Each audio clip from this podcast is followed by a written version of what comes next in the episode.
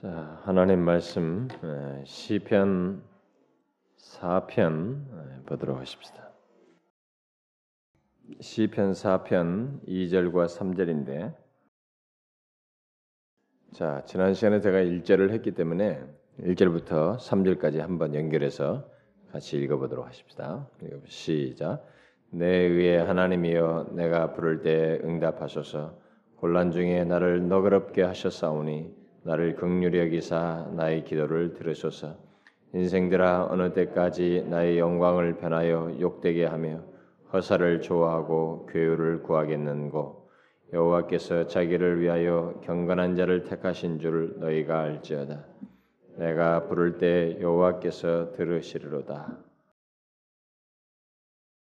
아, 이 시간에 제가 아, 이 시편 그냥 예, 좀 간단하게 오후 시간에 제가 기회가 될 때마다 한 절씩 한 절씩 묵상하고 있는데 아무래도 주일 난입의 시간에는 뭔가 이렇게 주제를 가지고 체계성 있게 하니까 어, 그것은 좀 여러분들에게 더 친밀함에 와닿을 수도 있을 거예요. 근데 이제 오후 시간 같은 경우는 성경의 어떤 내용을 차근히 설명하면서 본문 같은 걸 강론하기 때문에 어, 여러분들이 구체적으로 어떤 한 메시지가 주제 메시지가 우리 전달되지 않는 듯 하지만은 우리는 이 본문에 충실해서 본문에 우리에게 말하고 있는 말을 좀 주목할 필요가 있습니다.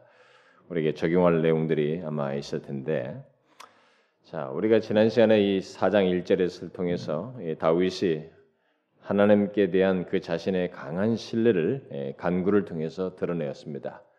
분명히 이 시편 기자는 3편 상황이나 이 4편 상황이나 동일한 저자로서 어떤 상황에 똑같이 어렵다고 여기는 그런 경험을 하지만 그때마다 중요한 것은 어려울 때마다 하나님을 불렀다는 것이에요.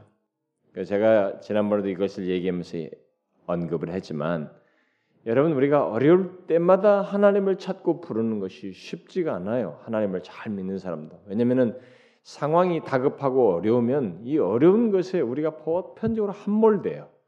감정도 동요가 일어나고 막 가지고 뭐 하나님은 눈에 안 보이기 때문에 뭐 하나님은 즉각적으로 이렇게 뭐 우리가 뭐 물질적인 관계, 물리적인 관계 속에서 금방 눈에 보이는 사람과 같이 어떻게 바로바로 얘기해서 답을 듣는 그런 대상이 아니고 정말로 믿음의 관계 속에서 하는 중에 그걸 다 아시면서 내 마음대로가 아니라 하나님 뜻대로 어떤 답을 주시고 인도하시기 때문에 참 이것은 믿음이 없이는 경험하지 못하는 것이지만 그래서 정말 믿음 있는 사람만 그렇게 할 수 있죠.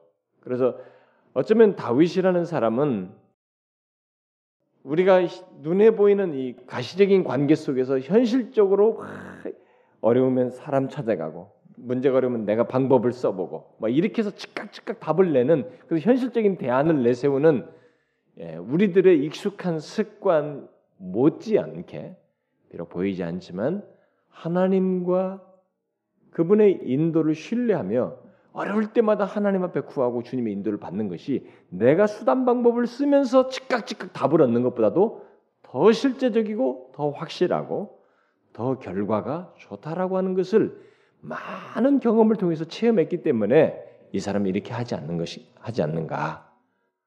여러분 잘 생각해 보세요. 저도 지난 날에 살아, 살아오면서 제가 어렵고 힘들면 하나님을 먼저 생각하는 게 아니라 다급한 것을 빨리 해결하기 위해서 사람 찾는 것을 사람을 찾고 사람을 만나고 사람에게 어떤 얘기를 하는 것을 우선적으로 해왔던 그런 삶의 흔적이 있어요. 신앙생활 예정 속에서.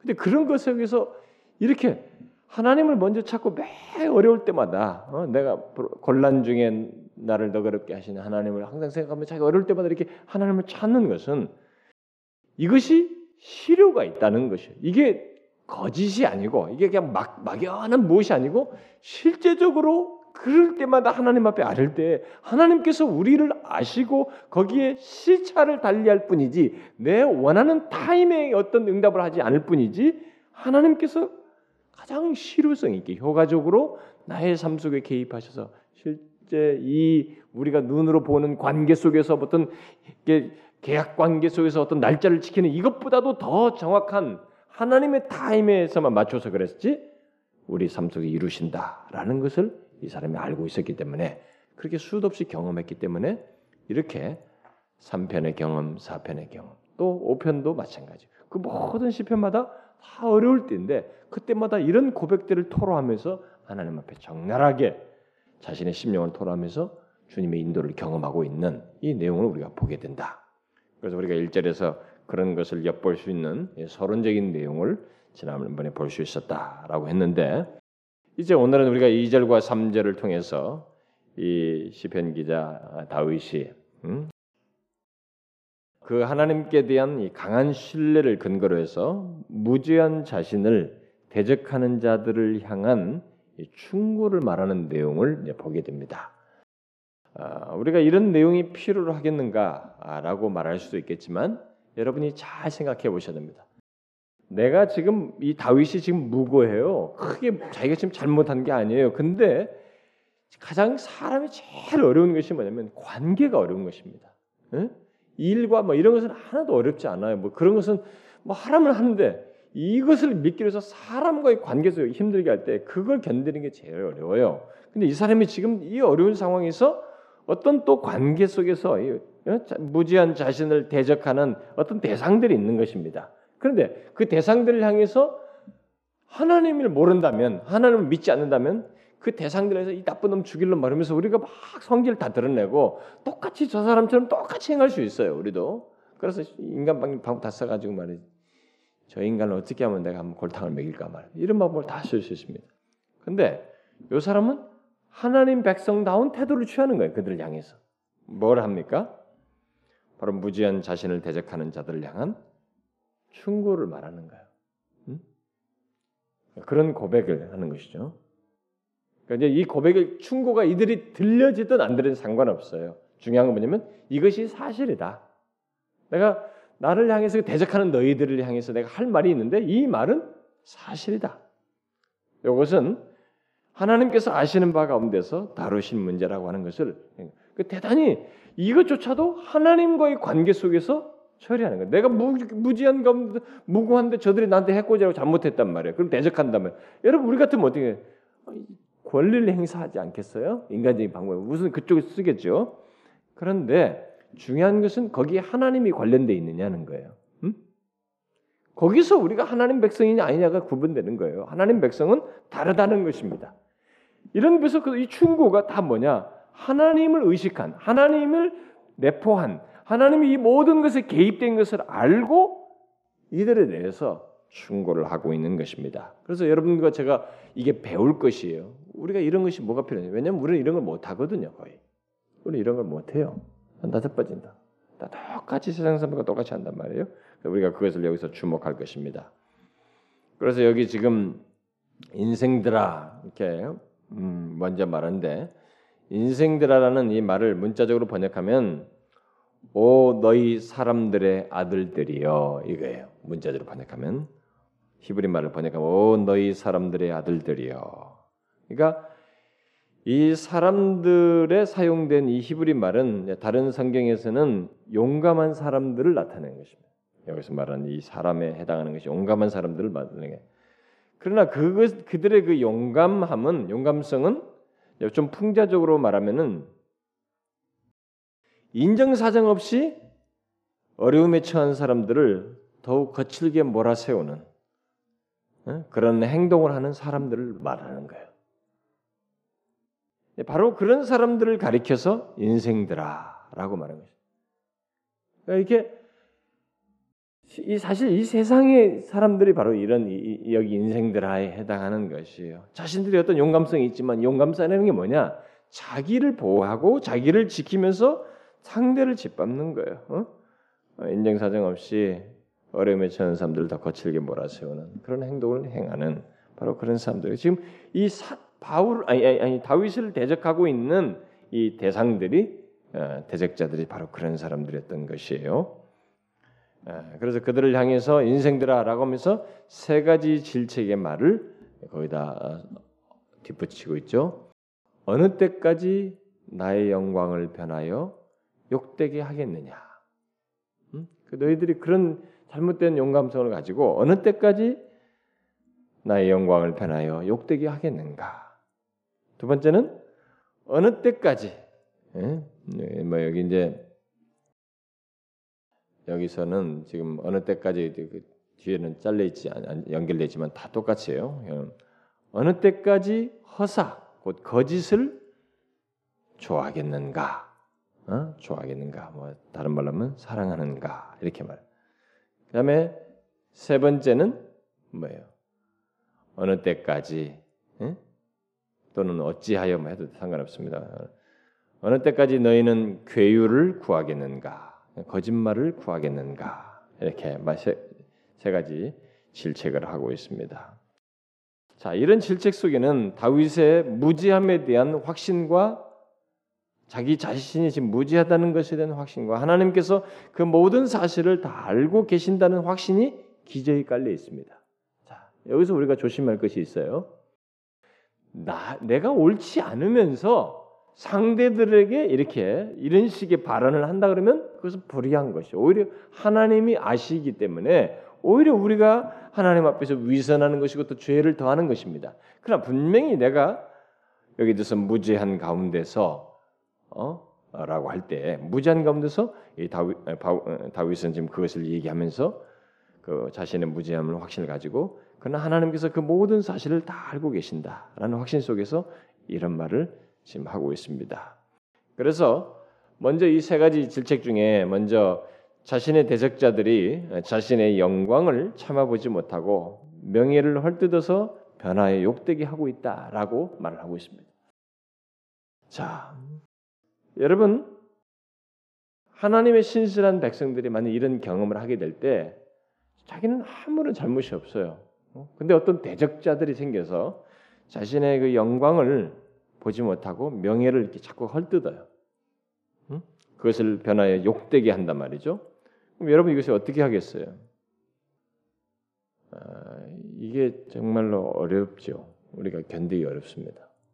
어, 우리가 이게 높아지고 이게 영광 얻게 되는 뭐 그것이 자기가 사실 그런 건 어, 일부러 만든 것도 아니고 자연스럽게 하나님께서 주시고 허락하셔서 이 영광을 얻게 됐는데 그 영광을 보지 못하고 오히려 그 명예를 헐뜯어서 뭐 자꾸 욕되게 만들어요. 그러면 사람이라는 뭐 우리나라는 요즘 인터넷의 무서움에서 이런 것을 더 짧은 시간에 보는데 거짓말에 갖다 촥 해가지고 저걸 막 헐뜯어 버렸단 말이에요. 아니다. 그럼 뭐 금방 예? 촥 누가 저랬대. 그러면 여러분 사실이 아니어도 한 번 사람들에게 그게 되잖아요. 그러면 이거 수습하기 어려워요. 그리고 가까이 있는 사람들은 이게 사실이 아니다라는 것이 다 검증됐어요. 그래가지고 어느 정도 다 알려졌어요. 근데 이미 퍼져나간 그것에서 그 사람들의 인식에 예, 그 사람이 옛날에 뭐 이게 굉장히 괜찮고 뭐 그랬었는데 사실은 아니었대. 이 소문은 계속 꼴을 먹고 가는 거예요. 음? 그런 걸 한번 생각해 보세요. 정말로 무서운 것이에요, 여러분. 근데 이게 그런 관계 속에서 어, 이 자기 영광을 이렇게 보지 못하고 명예를 헐뜯어서 이렇게 욕되게 하는 이런 경험을 예, 여러분들이 자신의 삶 속에서 계속한다. 다윗은 지금 차기 왕이 될 사람이었어요. 결국 만약에 이랬을 때 이제 만약 이게 어떤 배경이냐 이제 압살롬으로 했을 때는 뭐 또 달라지만은 압살롬을 했다고 하는 것으로 또 연관짓기도 하는데 어쨌든 왕이란 말이야. 차기 왕이든 현재 왕이든. 근데 이 왕이 이런 식으로 그 영광이 변해서 좀 헛된 것으로 여겨지게 되는 욕되게 만들어 버리면 어떻게 되겠어요, 여러분? 이거 어떻게 수습해요? 참 이것은 어, 우리가 이 어, 우리를 이렇게 불명예스럽게 만드는 뭐 이렇게 헐뜯는 이런 본성적인 행동 뭐 이런 이게 아마 이 배경은 어, 압살롬과 많이 관련돼 있을 거예요. 지난번에 제가 얘기했다시피 그쪽으로 사람 대부분의 사람들 얘기를 하는데 근데 이런 압살롬의 케이스도 맞으면 자기 아들이면서도 자기에게 유리하도록 하기 위해서 아버지를 긍정하는 사람들은 다 이게 제외시키면서 결국 이 아버지를 욕하는 쪽을 자꾸 선동하고 더 소문내도록 이렇게 사람을 구분하는 것이 그 사무엘 하를 보게 되면 15장에 보면 나와요. 바로 그런 장면에 이제 해당하는 건데 이 이런 경험을 하는 이 다윗이 그 인생들을 향해서 이제 충고하는 것입니다. 사실은 네, 중요한 것은 나는 여기서도 정직하고 중요한 것은 하나님이 아신다 이게. 그래서 하나님 아심 속에서 이 사실을 그들에게 충고하는 것입니다. 네, 질책하는 것이죠. 자, 그런데 여기 덧붙인 두 번째 질책에서 우리가 시사하듯이 이 시편 기자를 괴롭게 한 것은 다윗을 괴롭게 한 것은 더욱 힘들게 한 것은 뭐냐면은 그들이 어느 때까지 허사를 좋아하고 말이죠. 너희들이 어느 때까지 허사를 좋아하겠는가? 더 정확하게 문자적으로 달리 번역하면 너희가 어느 때까지 허사를 거짓을 사랑하는가? 사랑하겠는가? 사랑하나 이렇게 말할 수 있습니다. 그러니까 이 사람에게 힘든 것은 거짓을 사랑한다는 거예요, 지금. 음? 이들이 거짓을 사랑한다는 거예요. 지금 이 시편 기자를 힘든 것은 이들의 성격의 결함이에요. 이 성품적인 이미 기울어져 있는 거짓을 사랑하는 그런 성품과 어떤 그런 성격적인 태도를 결함의 태도를 취하는 것입니다. 여러분 거짓을 사랑하여 이렇게 자기를 방어하고 상대를 이렇게 명예를 더럽히며 거짓을 일삼는 이런 공격을 계속 받을 때 우리가 이런 실상에 대해서는 잘 아는 바가 없지만 여러분들이 뭐 크게 경험하지 않았을지 모르지만 이거 정말로 힘들어요. 거짓말이 얼마나 무서운지 모릅니다. 여러분 연예, 연예인들도 제일 무서운 게 그거예요. 자기에 대한 헛소문을 내는 거, 거짓말하는 거 이런 건데, 근데 그런 사람들이 그, 그걸 누가 내느냐 이거, 그것을 좋아하는 거예요. 허사를. 그걸 사랑하고 있는 것입니다. 이런 성품적인 결함, 이 성격적인 결함을 가지고 그런 것을 드러내는 거예요. 이 시편 기자가 그것을 힘들어하는 것입니다. 명예를 해치는 원인이 바로 그것이라는 거예요. 결국 이 사람들은 거짓을 사랑하여서 자신들 자신을 더 이렇게 내모는 그러나 중요한 건냐 그걸 질책하면서 하나님이 아신다는 거예요. 이 시편 기자. 여러분 하나님이 아신다는 것 속에서 이런 것을 참아낼 수 있어요? 사실 다른 길이 없죠 우리가. 우리가 인생에 살면서 우리 정말 교회 안에서도 그런 걸 조심해야 됩니다. 교회도 오래 살다 보면은 누군가 인간인지라 서로가 사이가 안 좋아요. 근데 이때 말을 자꾸 만들어요. 응? 우리가 친구 관계에서도 그런 얘기를 하지만은 서로 사이도 말을 만들어내는 사람들이 있습니다. 이 허사를 좋아해요. 거짓을 좋아합니다. 만드는 사람이 있어요. 살살 말을 다 붙여서. 근데 그게 사실이 아니거든요. 그럼 당사는 정말 힘든 것입니다. 그래서 이 사람들이 결국은 화살을 사랑하는 가운데서 그렇게 했다라고 이 얘기를 하면서 일종의 자기가 그런 것을 고발하면서도 어디에다 기대냐면 하나님이 아신다는 것을 이 시편 기자는 모든 것을 기대고 있어요. 그만큼 현실 속에서 보이지 않는 하나님을 실제적으로 믿는 것입니다. 그러니까 여러분과 제가 배워야 될 것이 바로 그런 거예요. 그러니까 예수를 제대로 믿기 이전까지 제일 어려운 왜냐면 우리는 하나님을 보이지 않기 때문에 하나님을 보이지 않는 하나님을 보이는 존재보다 더 확실하게 믿는 정말로 그분이 하나님이시라면 여러분 보세요. 우리가 믿는 하나님이 진정 하나님이시다. 인간이 아니시고 하나님이시다. 그가 그러면 하나님은 우리가 전지하시고 전능하시고 완전하시고 불변하시고 이런 무한하시는 이런 속성을 가진 하나님이신 것을 분명히 믿는다면 성경에 계시된 대로 그러면 그분만큼 확실한 이가 어디 있냐 이거예요. 우리가 바로 그렇게 믿어야 된다는 거예요. 현실에서는 너무 답답한 거예요, 이게. 꽉 막혀 있고 말이죠. 어떻게 해결책이 없는데? 바로 그런 하나님을 실제로 믿는 것이 가장 우리에게 대안이 된다. 이 상황에서. 그 시편 기자는 그걸 너무 많이 경험했기 때문에 어디다 호소하냐. 이들을 고발하면서도 질책하면서도 하나님의 아심에 모든 걸 걸고 이 사실을 얘기하는 것입니다.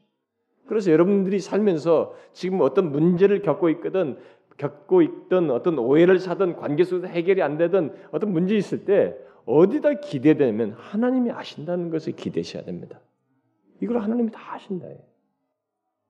정말 사실이 아닌데 어? 어떻게 이 불이할 수가 있는가 이렇게 하나님이 아심에 우리는 기대는 거예요.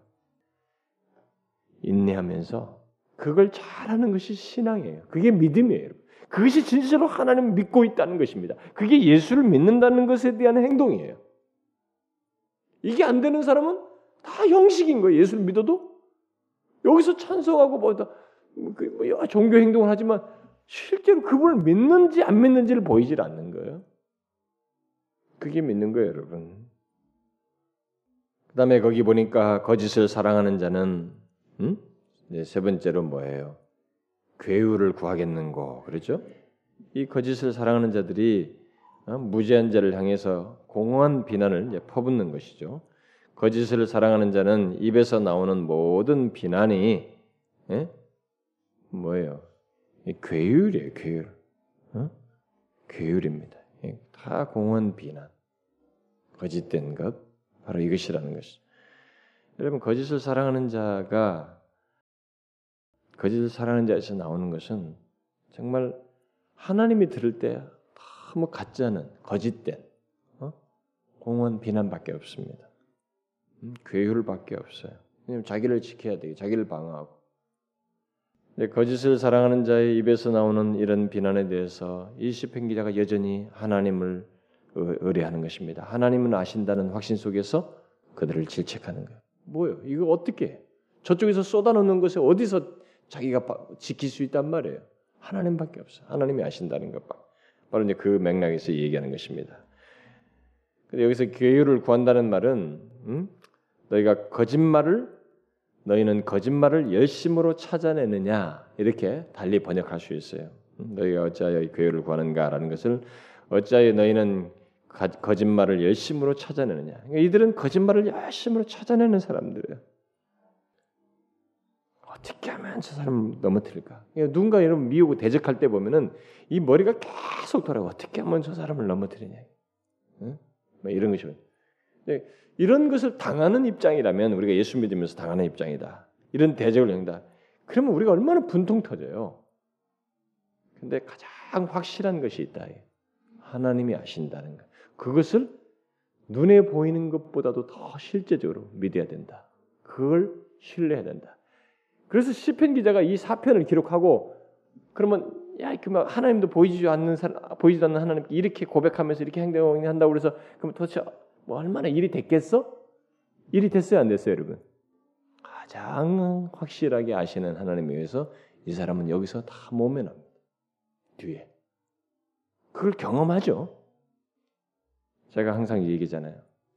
이 세상에서 가장 현실적인 분은 하나님이에요.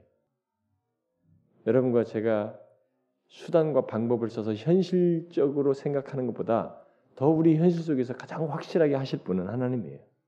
이걸 진짜로 믿어야 된다는. 이 시편 기자 그걸 믿고 있는 거예요.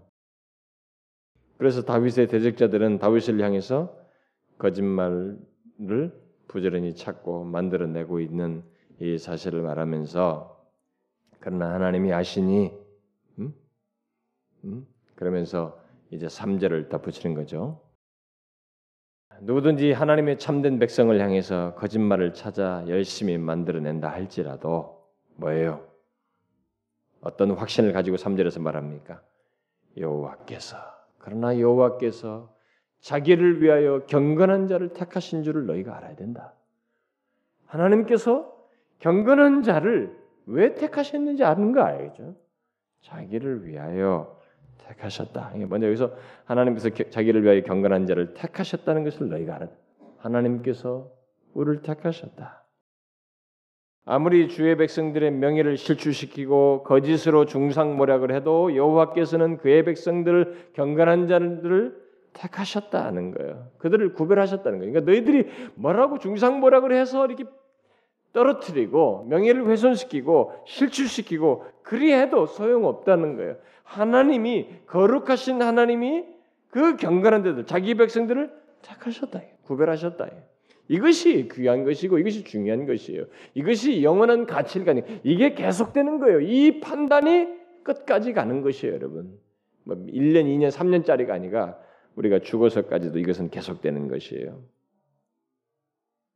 그래서 하나님은 자기 앞에 경건한 자들을 이 경건한 자들을 무엇보다도 예, 두어서 예, 그들을 잘 하신다는 거죠. 음, 택하셔서 잘 하신다. 그러니까 다윗은 그래서 다윗도 하나님께서는 바로 그런 분이시다는 것을 알고 하나님은 경건한 자를 구별하시는 줄을 너희가 알지어다. 이렇게 확신 있게 말하고 있습니다. 우리는 이런 고백을 이런 확신을 가지고 말할 수 있어야 돼. 저와 지금 내가 힘들다. 네? 그러나 너희들이 알아야 돼. 하나님이 나를 선택하여 구별하셨다는 것을.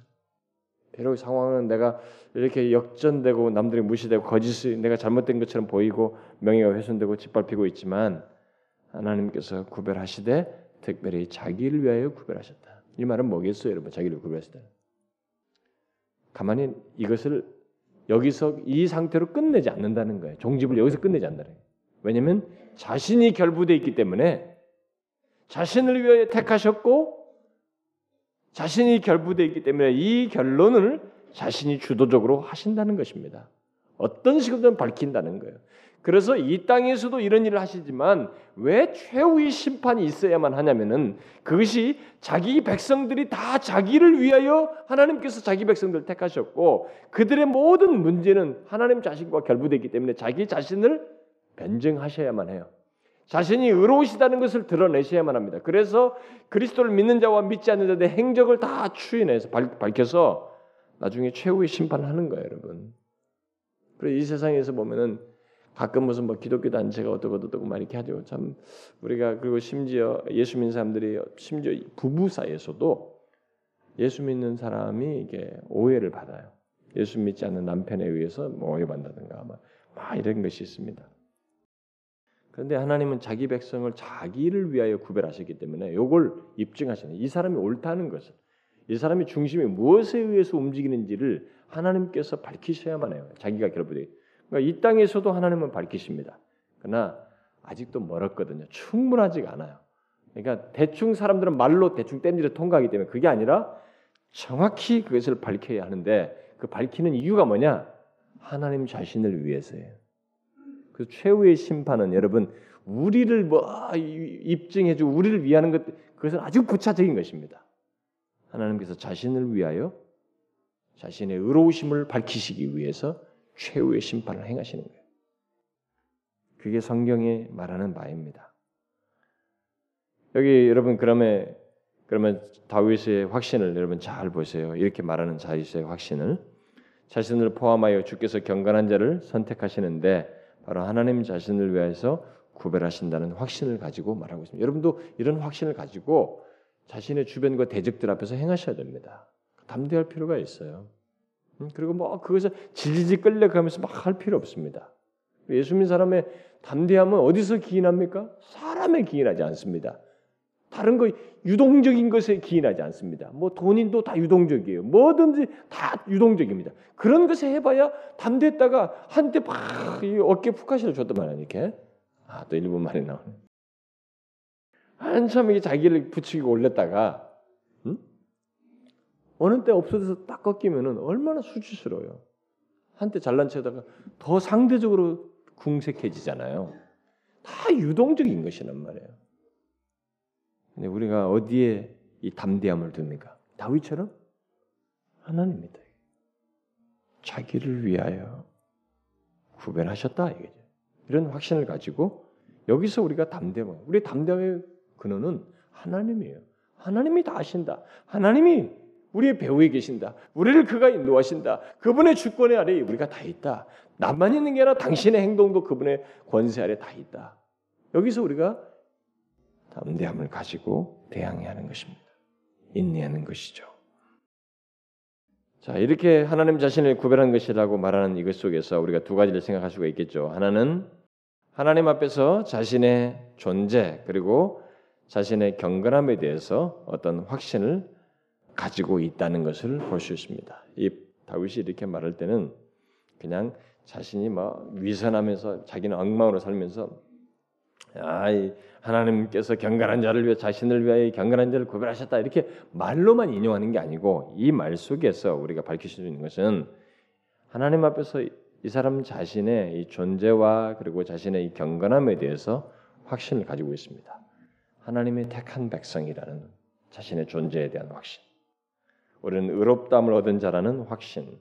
그러면서도 자신과 하나님과의 관계, 이 경건함에 대해서 어떤 확신을 가지고 있습니다. 음?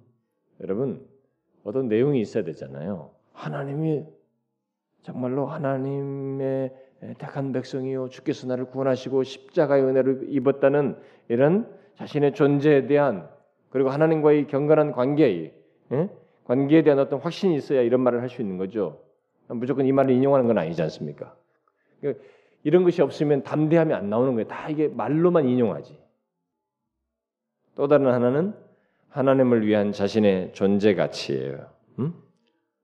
야, 나라는 사람의 존재 가치가 바로 어, 내가 비록 이렇게 악인들에게 공격을 받고 힘들지만 나의 존재 가치가 바로 하나님을 위한 존재라는.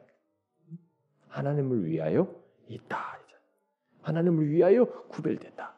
비록 내가 비참한 모습 있고 유한한 존재이지만 나라는 존재가 영원하신 하나님을 위하여 있는 존재이다. 그렇게 그 그분을 위하여 구별된 존재이다. 우리는 이런 다윗의 고백을 통해서 우리 자신의 존재 가치를 알아야 됩니다. 제가 여러분들에게 십자가 설교하면서 많이 얘기했습니다. 여러분 그리스도인이 세상 사람들과 다르다는 게 뭡니까? 뭐 우리가 지적으로 똑똑한 사람이 예수 안 믿는 사람 중에 얼마나 많습니까? 그리고 외면상으로 도덕적으로도 우리보다도 한수 위같이 그렇게 철저하게 억제하면서 금욕하면서 절제하면서 굉장히 잘하는 그런 사람들이 있어요. 그런 사람 보면 우리가 이 행동 방식이 우리 행동 양태 이런 도덕적인 행동 이런 것들이 그들을 못 쫓아가요. 근데 그들이 우리를 뒤따를 수 없는 특별한 존재 가치가 있습니다. 어디 있어요? 우리가 예수 그리스도의 피로 말미암아 의롭다함을 얻어 하나님의 눈에 거룩하신 하나님의 눈에 의인으로 여겨진다는 거예요. 하나님과 결합된 존재라는 거예요. 그래서 나 때문이 아니라 하나님 때문에 나의 존재가 어디까지 오르는가? 바로 하늘까지 올라가는 것입니다. 이게 그리스도인의 차이예요. 그래서 이것을 깨닫기 전까지는 기독교를 알았다고 말할 수 없습니다. 그래서 예수를 모르는 사람들은 기독교를 자꾸 윤리 도덕 차원에서만 보는 거예요. 그래서 저 사람들은 엉망이네. 그죠?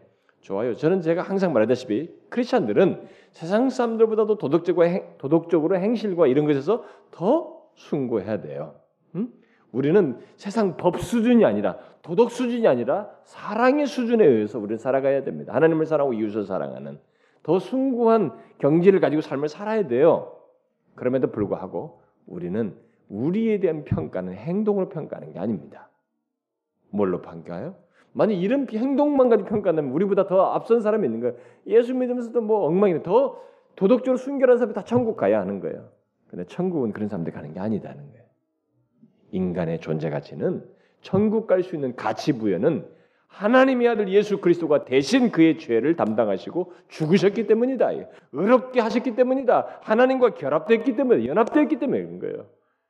바로 하나님을 위하여 구별되었다. 선택되었기 때문에 우리 존재 가치가 있는 것입니다.